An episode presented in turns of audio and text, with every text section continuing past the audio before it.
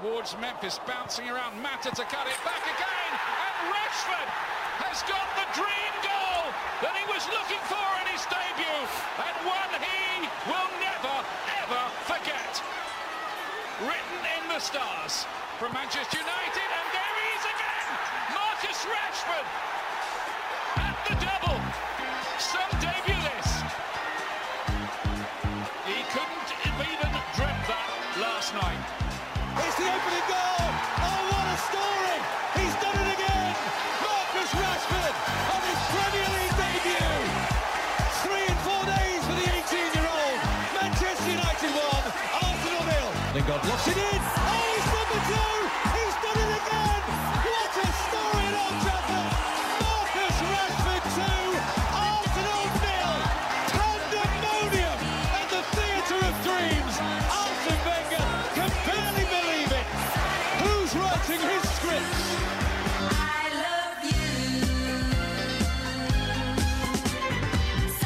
Hello and welcome to Action Replay's Extra Time podcast. Today we're going to talk penalties with Ben Lyttleton, Marcus Rashford's Dream Week, Capital One Cup, and Leicester's late win against Norwich to keep the dream alive.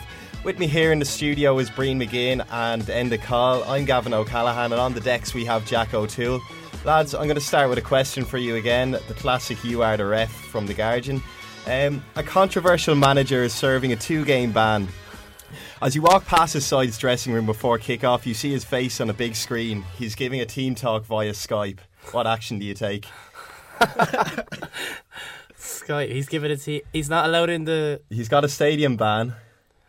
Um, So Chelsea supporter, Yeah, you probably no, I- I be familiar know, with this. I- Jose Mourinho has been accused of similar things in the past. I don't think you're allowed f- t- phone call anyone. I, I don't. I think that's not allowed. Technically a video call, Not- so yeah, it is a call though. You're not allowed to ring someone on the phone. I don't think. I don't think it's allowed. There's no need to storm in here. A stadium ban is imposed by the game's authorities and they can judge what further action is taken. Simply advise the club secretary that you have seen what is happening and it will be included in your report. Then start the game as normal. That's a terrible ending. I thought we'd get a lot more dramatic than I that. I thought there was going to be like rip the laptop off. So there's been one man that's been making all the headlines this week, and that's Marcus Rashford. Four goals in two games for an Sick, sick 18-year-old. What do you think? Oh, he needs a vet. He's a sick puppy. Jesus, what a man!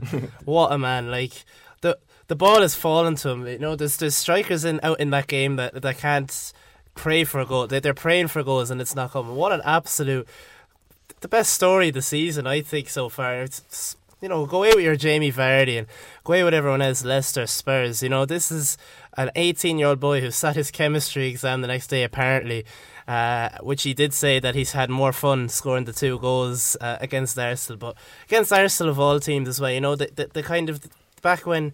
You know Rooney was was young and and you know Giggs and all these th- th- that was the rival that was the rivalry to uh, to watch and Do you remember another certain Manchester United player Ah, I can't scored think of his a uh, name Premier after- League I debut against I can't think of his name. What's his name? Uh, Oh, I'm not too sure. w- uh, We might have a clip William. of it. Was it? Was William. it? William. Adam? Gravison forward. Rooney, instant control. really Oh, yes. Fancy chances. Oh, yes. Brilliant goal! A brilliant goal! I remember. Remember the name! Wayne Rooney! This It's Premiership history. The big league's youngest ever goal scorer signals his arrival on the big stage with a breathtaking goal to end Arsenal's unbeaten run surely in the final minute. was this on uh, one of the old five FIFAs. I think so, Yeah, yeah, they used to have the commentary for, good, for important goals and stuff.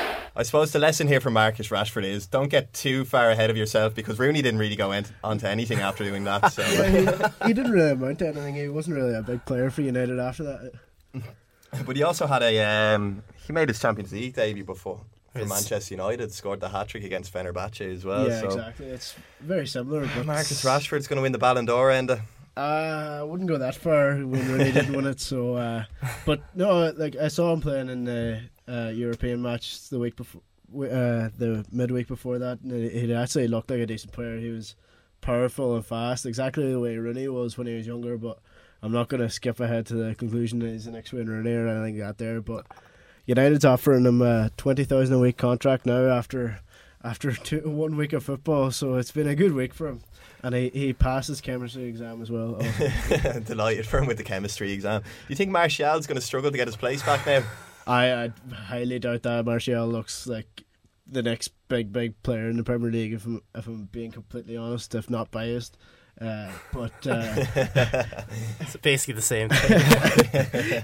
uh, I don't think he's going to struggle to get a place from uh, Marcus Rashford. But it's nice to see players come through the academy. And if one thing can be said about Van Gaal's reign, even though he wasn't given any choice, the players are coming through for the academy, and it's nice to actually see it happening in a club that has been drowned in absolute just depression for the past three years. And did either of you see Van Gaal's fall?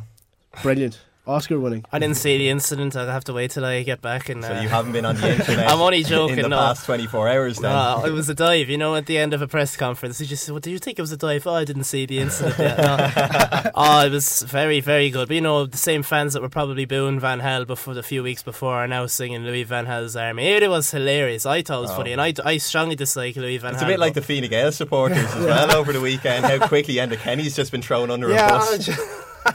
That's not the time or place.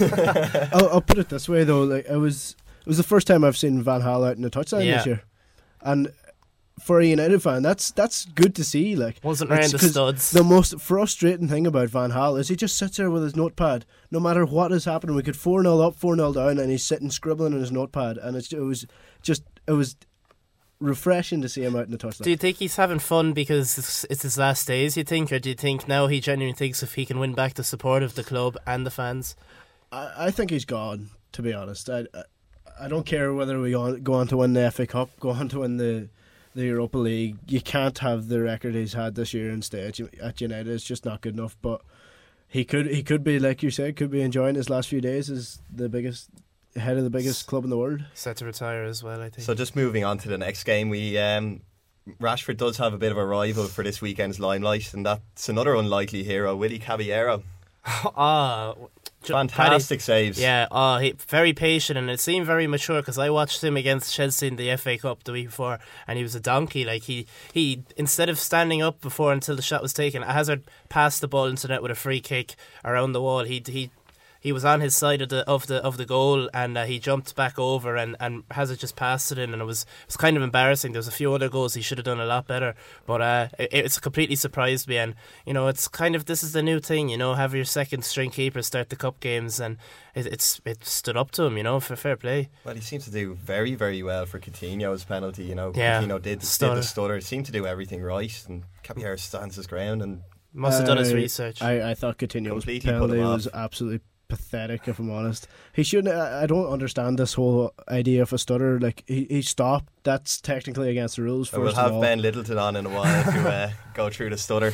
But um, yeah, he just seemed to completely catch him out because I suppose Coutinho isn't is no stranger to take, taking very very decent penalties, and he was just waiting, waiting, waiting for the keeper to, to choose one side. move. And completely caught him out, standing his ground. yeah. But did you see the picture of Yaya Toure in the dressing room afterwards? he was sulking by himself I while the thought that was players a- were uh, while the players were celebrating. But did you even notice when he scored the brilliant penalty as well by Yaya? But he scored the penalty. He completely steered to the right towards the uh, the crowd and the photographers, and nobody again, kind of like talking about Iheanacho the other week. Nobody ran with Toure. they went straight for the real, the real hero.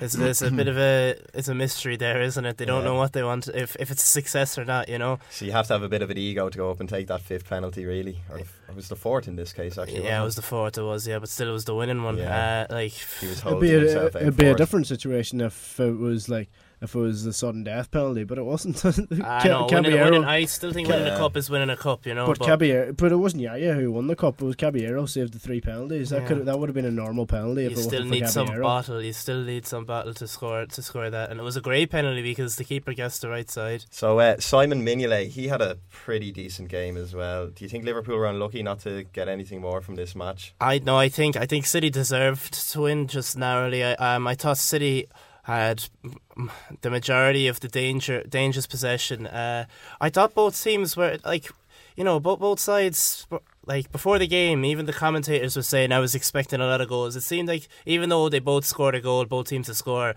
seemed like they still kind of cancelled each other out. Raheem Sterling had a load of possession in that first half that was very ineffective. Uh, he was kind of being double marked there on the left, but uh, uh, Mignolet, he made some terrific saves. He could have done a lot better for the goal, uh, which is kind of a recurring theme this year. But uh, you know, I to say that Liverpool should have got something out of the game. I know it goes down to penalties and anyone can win, but uh, it would have been a little bit of a robbery if. Uh, it, but sure, you know, Jurgen Klopp wouldn't have minded. That that's not going to come to any cancellation today or yesterday. Anyway, Yep. So just going back to the Premier League, um, Leinster or Leicester, not Leinster. Leicester bounced back to steal a victory at home to Norwich, put them five points clear of Arsenal, two points clear of Spurs, and we'll just have a listen to the hero of the weekend, Ulloa. Albrighton, Vardy, Ulloa! Leicester have had issues today, but Leonardo Ulloa has resolved them, and their title challenge resumes. Patience is a virtue. After last week's defeat to Arsenal and just the way it happened so late on, how important was that win for Leicester? It was an unbelievable win for Leicester.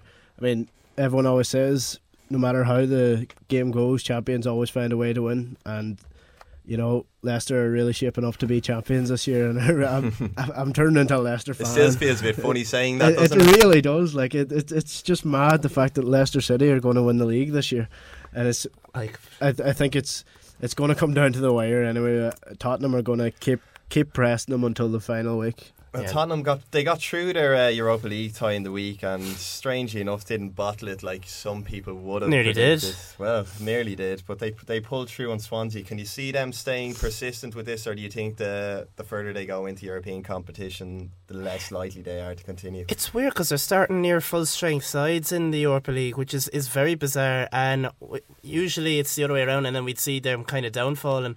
Uh, but it's all a, ma- a matter of if he could keep the players fit. And. Uh, Harry Kane has been the big question mark. If he gets injured, who do they really have? They've uh, on what's I can't think what.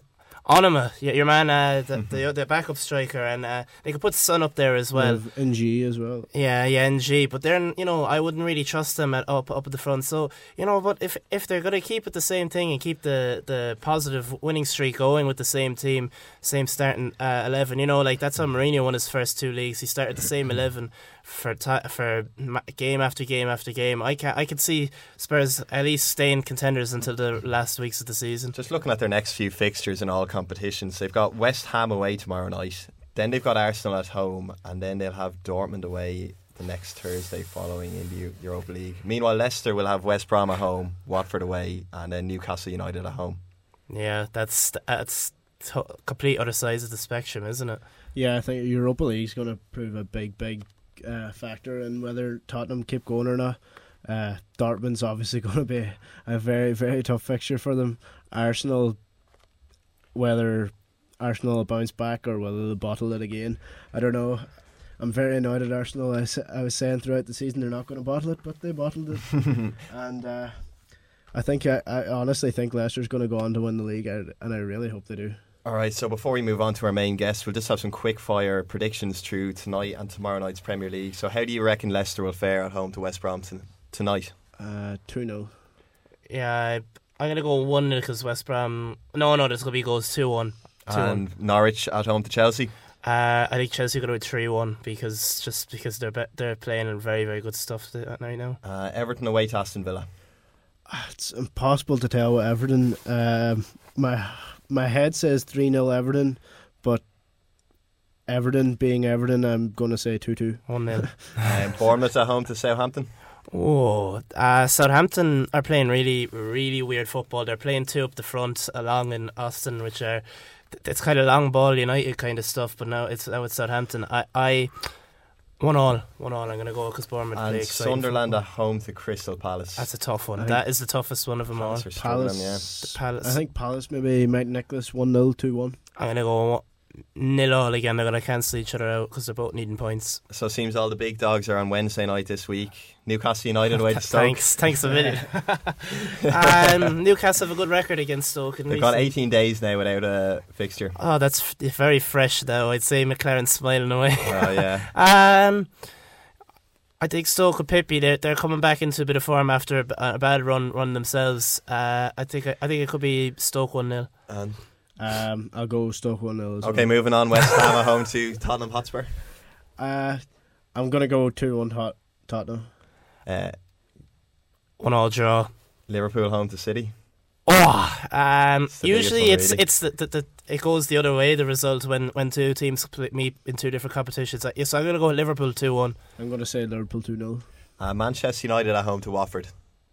Oh, 3 0 United. Rashford with a hat trick. no, what about That's probably about 80 to 1. Right? So we'll get down to. Uh, 1 0 United, maybe. Two 0 And Arsenal at home to Swansea.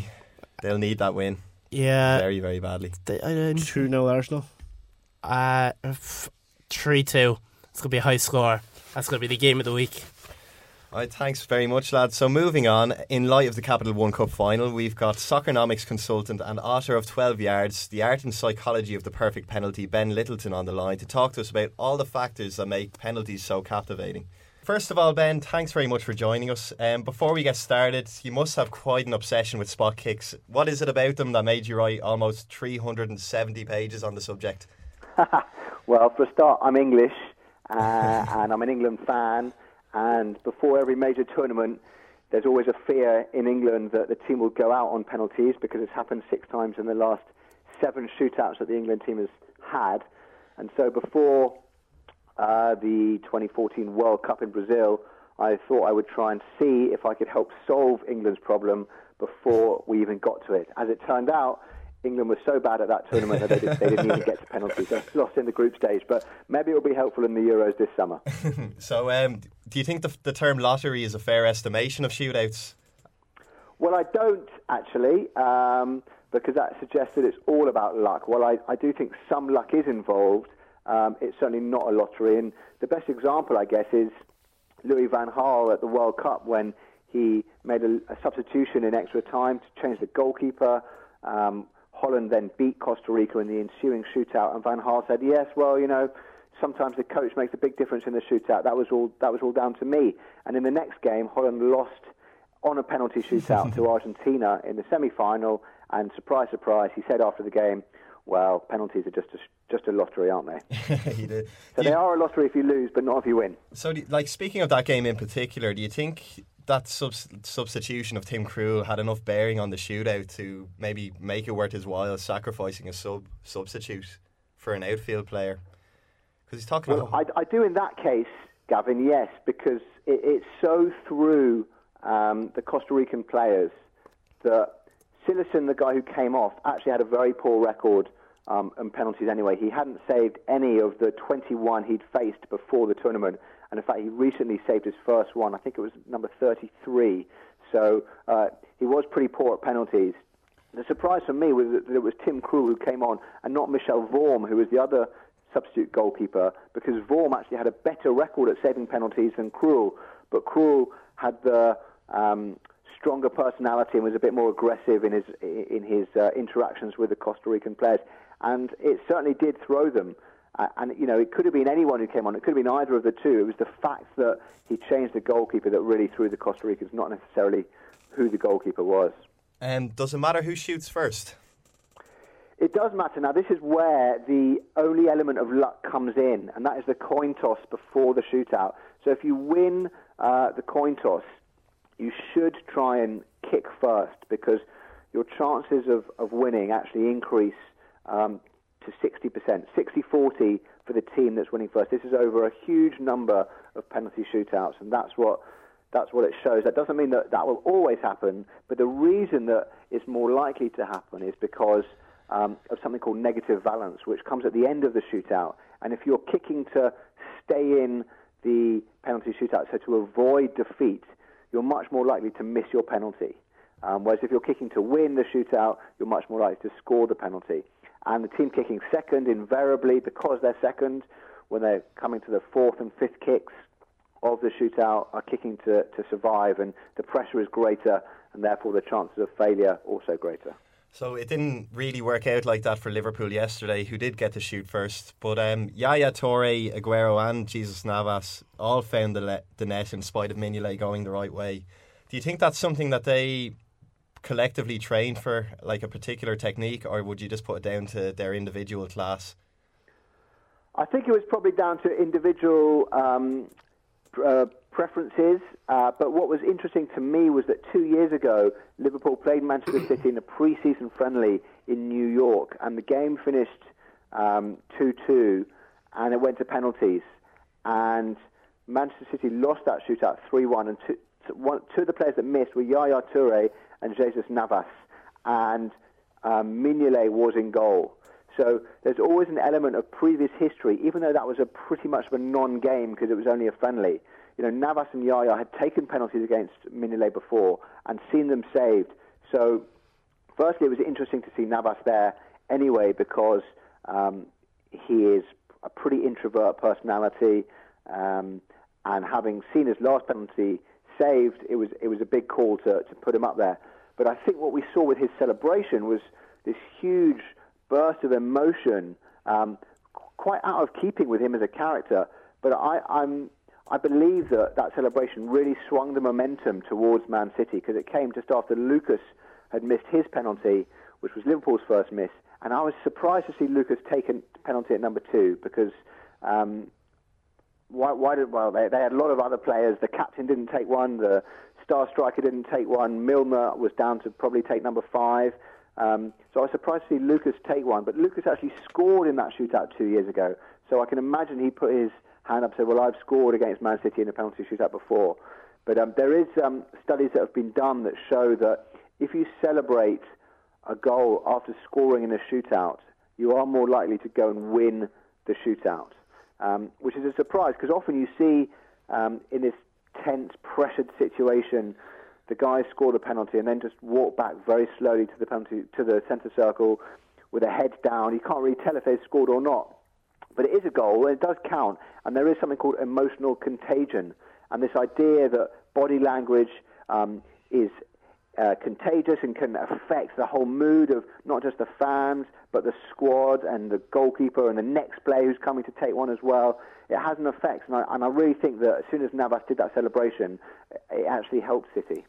So he, he celebrated in front of his own fans. Do you think uh, shooting in front of your own fans has a bearing on uh, the outcome of the shootout? Well, I've looked at this in, in some detail, and, and the answer is there is no statistical significance because it can work both ways. I mean, if you're in front of your own fans and you score, then there's huge cheers and, and it's great. But there's also the other side of the coin, which is there's more pressure on you because you're in front of your own fans. So the numbers actually show that there, there is no major difference to, um, to, to which end of the, of the ground you're shooting at. And is there any correlation uh, between the success rate of a player depending on, on whether his teammate scored before him or not? Well, again, this comes down to the game state of the shootout. So if um, you're kicking fourth and the scores are a, three all, um, and one guy scores and one guy misses, so the guy kicking fifth has to has to score to stay in it. Then yeah, his chances will decrease because of that. Um, staying in staying in the tournament is in the shootout is a lot harder um, to convert. So from that point of view, yes, but there's no direct correlation to if number one misses, then number two is more likely to miss. So There's no direct correlation in terms of um, kicker order, but it's more um, towards the end of the shootout that that comes into effect. And uh, you you see players now taking a stutter or taking a different run up. In my opinion, uh, a simplistic approach of just picking your spot and putting it in the back of the net uh, is the way to go. Uh, what would your opinion be on that? Well, there are two there are two clear ways of of, of- taking penalties. One is, um, as you suggest, picking your spot and, and just putting your foot through the ball, and that is called the goalkeeper independent method. So whatever the goalkeeper does, you've made your decision independently of the goalkeeper, and you pick your spot, and that really works for the likes of Shearer, Arturo Vidal, uh, Rickie Lambert. Zinedine Zidane as well. They just smash it and back themselves to, to hit the target. And even if the keeper goes the right way, he's uh, he's not going to save it. And then there's the other way, which is called the goalkeeper dependent method, and that is when you basically wait for the keeper to move first and you go the other way. Now, this is a much uh, more tricky penalty to take from a technical point of view because you need to be able to have quick feet, um, ice cool blood in your veins because you've got to make a very quick decision and requires a lot of practice. But the guys who are very good at this are people like Balotelli, Le Tissier, uh, guys like Mendieta. Um, and over time, it's been proven that actually the goalkeeper dependent method, so waiting for the keeper to move first and then going for the other corner, is actually more successful. But it comes down to the individual and whatever works for you. Now, the stutter thing is a, a, a hyped up version of the goalkeeper dependent method. And it can work because Balotelli's made it work. Neymar has has made it work in the past, although not so much recently. Um, but my feeling about the stutter run up is it's okay if you are a regular penalty taker, and that's part of your routine. I mean, Eden Hazard did something similar for his first three years at Chelsea. Um, but when you're a non-regular penalty taker, like Coutinho, and you do it, it is much harder to convert because you're just not used to it. Um, I remember Benfica played in the Europa League final a couple of years ago, lost to Sevilla on penalties, and the two guys that missed were non-regular penalty takers, and they both failed on their penalties with stutter run-ups. I mean, if you're if you're a non-regular penalty taker, you are, you know you sh- you shouldn't take a risk with. Uh, with, with a hyped up version of the goalkeeper dependent. You can still score the, the goalkeeper dependent method without doing the run up. Um, and in fact, you've probably got better chance of doing it. So I'm like you, I'm anti the stutter run up, but I'm actually pro the goalkeeper dependent method. Um, Adam Lallana was the only Englishman to take one yesterday, and to be fair to him, Caballero's save was spectacular. But where do you think the English have gone wrong regarding penalties down the years? And is this a trait that's only bodes true on the international stage? Ha. Well, how long have you got? Um, there are there are reasons I think why England um, have failed in the past, serious ones. I'll give you a couple just straight off. One is um, their reaction times. So when you take a penalty, the referee blows his whistle, and then you can take the penalty when you're ready to take the penalty. Now, if you calculate the, the time difference between the referee blowing his whistle and the player starting his run up to take that penalty, England players have the quickest reaction time out of any country in penalty shootouts. So the England reaction time is 0.28 seconds from the referee blowing his whistle to the start of uh, the run up. And in the case of Jamie Carragher in 2006, he, he started his run up and actually kicked the ball before the referee had even blown his whistle. Now, this is a sign of stress. Uh, they're rushing it. They want to get it out of the way. They're not in control. They're basically acting on the referee's starting whistle, seeing it as a starting pistol, as opposed to kicking when they're good and ready. Um, and, and the sooner England players take their time and, and slow down, I think, um, the better from that point of view. What else have they done wrong? Well, their goalkeepers haven't saved enough. I think uh, they're in a vicious cycle of, of defeats, and it's been proven that the more shootouts you lose, the more you lose. So if you lost your, your last shootout, you're more likely to, to lose your next one. And if you lost your last two, then your chances of scoring a penalty in the next one actually go down to 57%, which is really low given they should be around the 80% mark. So there is a cycle of defeat as well.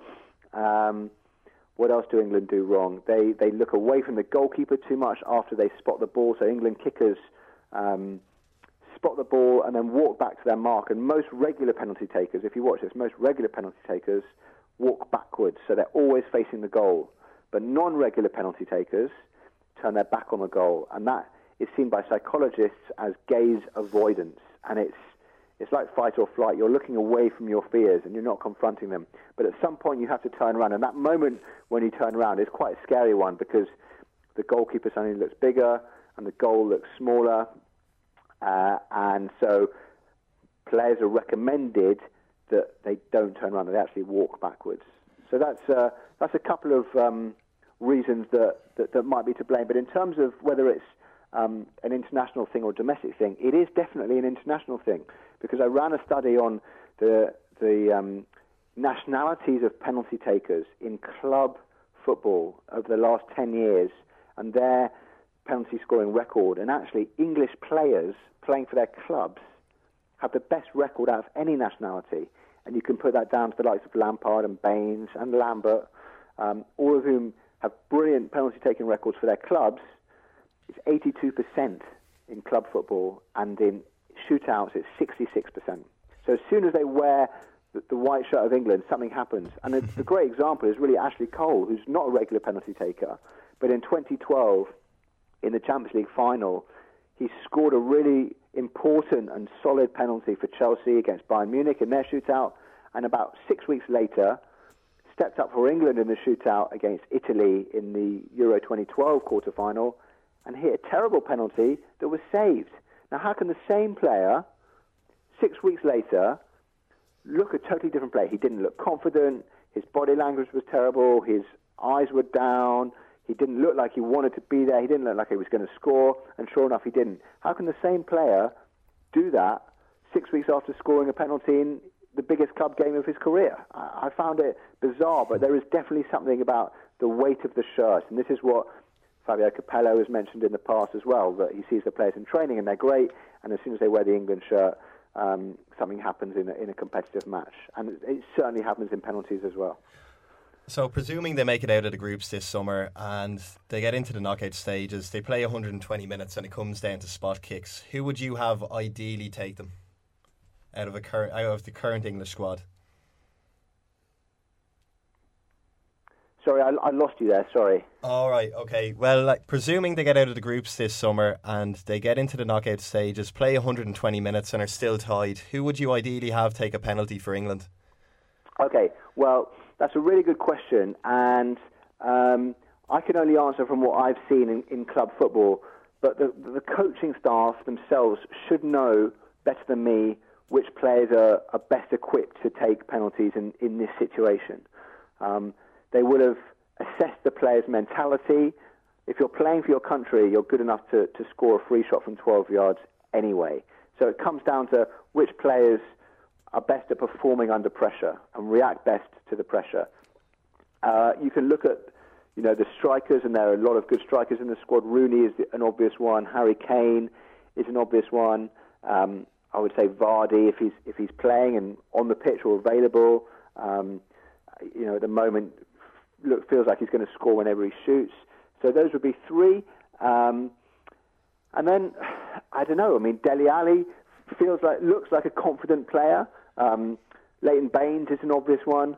Guys that I, I- wouldn't necessarily want to take a penalty. Uh, uh, uh, uh, oh no, maybe I maybe I shouldn't tell you who I wouldn't Who want to take wouldn't a want? penalty. But let me just say, it was no surprise to me that um, Raheem Sterling and Daniel Sturridge did not step up for their teams uh, on Sunday, even though one is a star striker and one is the most expensive player who was on the pitch. um, I, I thought it was quite sensible of their teams not to put them forward. So I'd be a bit twitchy if they stood stood up. But you know, let's look at defenders as well. Gary Cahill can probably strike a ball. Uh, Nathaniel Clyne is is probably quite solid. Um, so it comes down to the coaching no, coaches knowing the players better than anyone else, and they're the ones who are going to know who is who is ready for it. The worst thing a coach can do is let the players choose who should take the penalties because I think that way is uh, well, it's not coaching. It's it's it's it's letting the players decide, and and the coach should know the player better than the player knows himself. So from that point of view, I, I hope the England team um, have been practicing with purpose in the run up to it and are, are, ready for any eventuality because it could be that their number one penalty taker goes off injured or is sent off and someone else has to step up. But that player who's going to step up should know beforehand that he will be taking a penalty so he can prepare himself mentally before the game. And finally, just before I let you go, Ben, and uh, Lionel Messi seems to be great at everything. He's arguably the greatest player of all time, definitely the greatest player in the world at the moment. But when it comes to hitting a still ball from 12 yards out, he doesn't seem to do that well. Why do you think that is? Yes, that's a great question. It's the potentially the one thing that he can improve in the game because, as you say, and I agree, I think he's the best the world has e- the best player that the world has ever seen. So there is a flaw, but there is um, some precedent for it as well because Maradona, the player that he's been most compared to, also was a bit twitchy from penalties. He once missed five penalties in a row when he was playing for Boca Juniors, so it can happen. But for me, the change with Messi has been um, in his in his routine.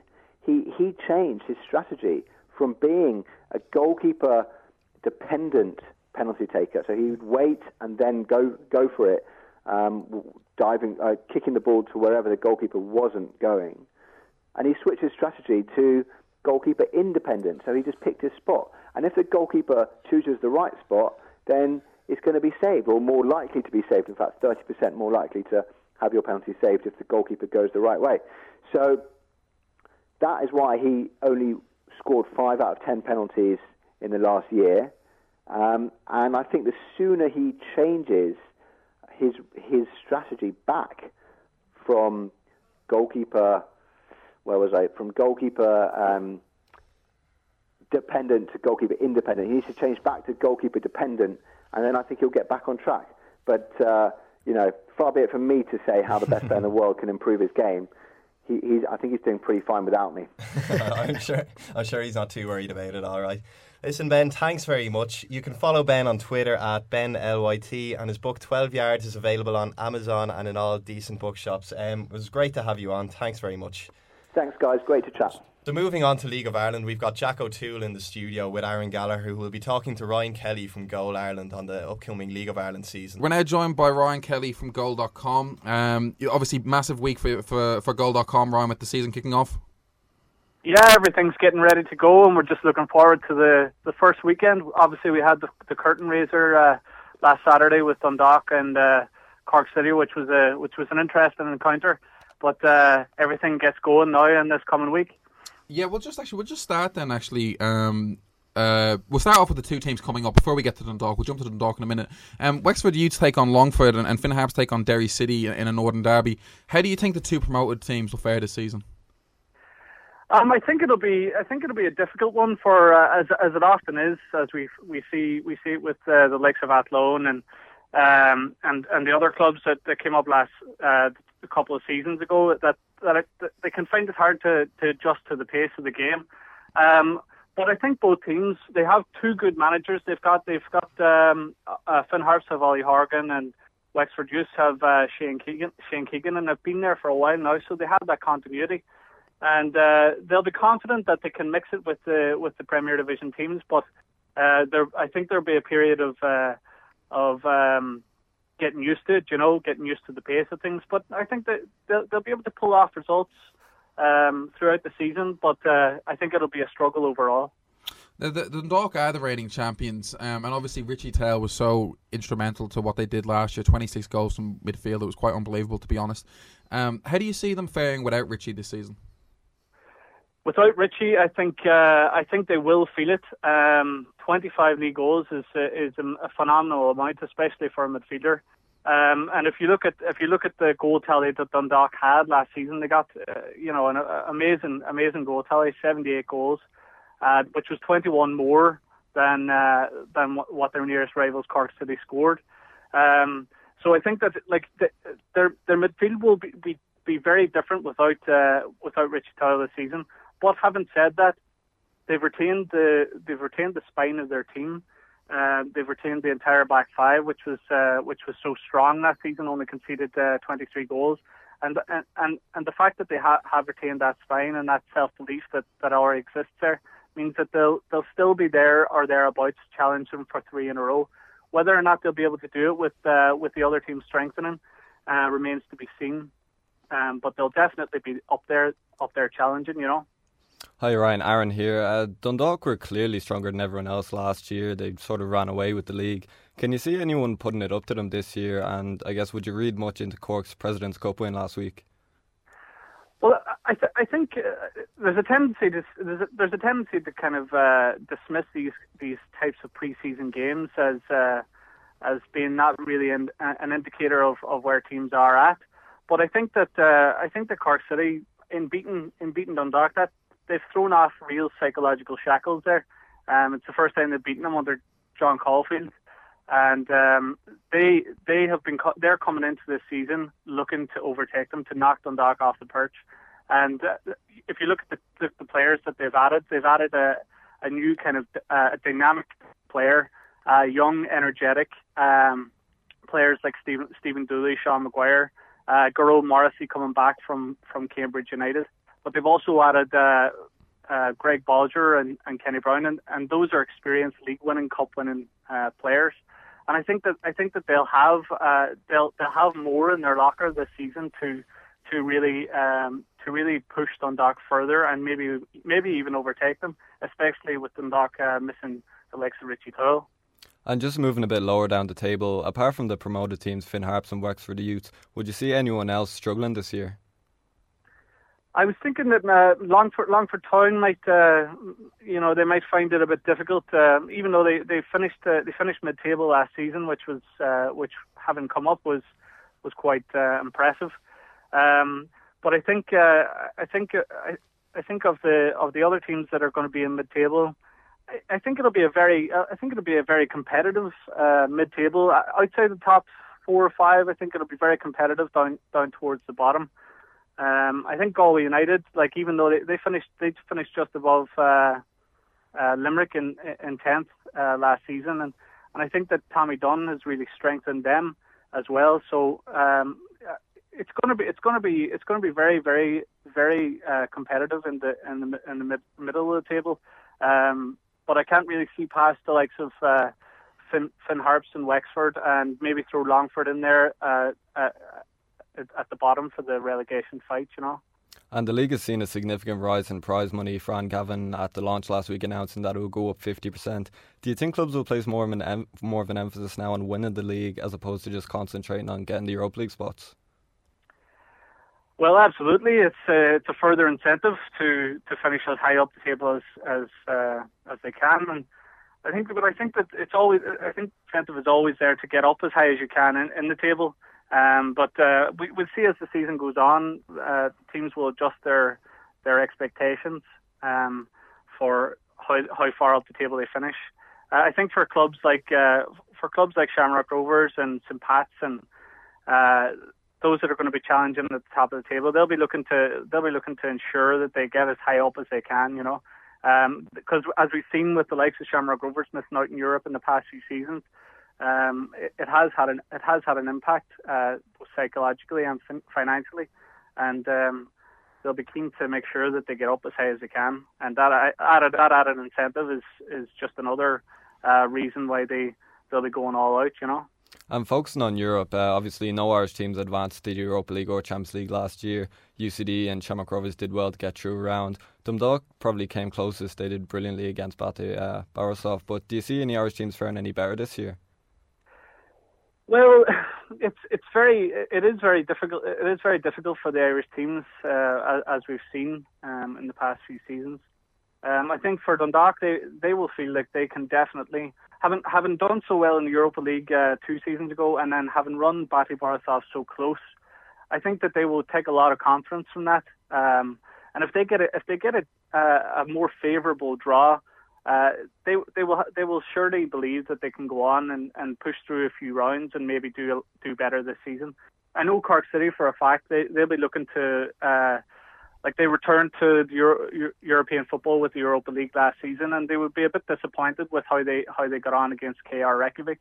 But I think that their aim will be to get through more rounds this season again, and uh, and who knows, maybe push on. But it's uh, it, it remains one of those hurdles that uh, Irish clubs um, they find find difficult to surpass. So, um, but I think that the likes of uh, Cork City, Dundalk, and Shamrock Rovers, and I think they'll be I think they'll be looking to looking to get through a few more rounds again this this year. You know.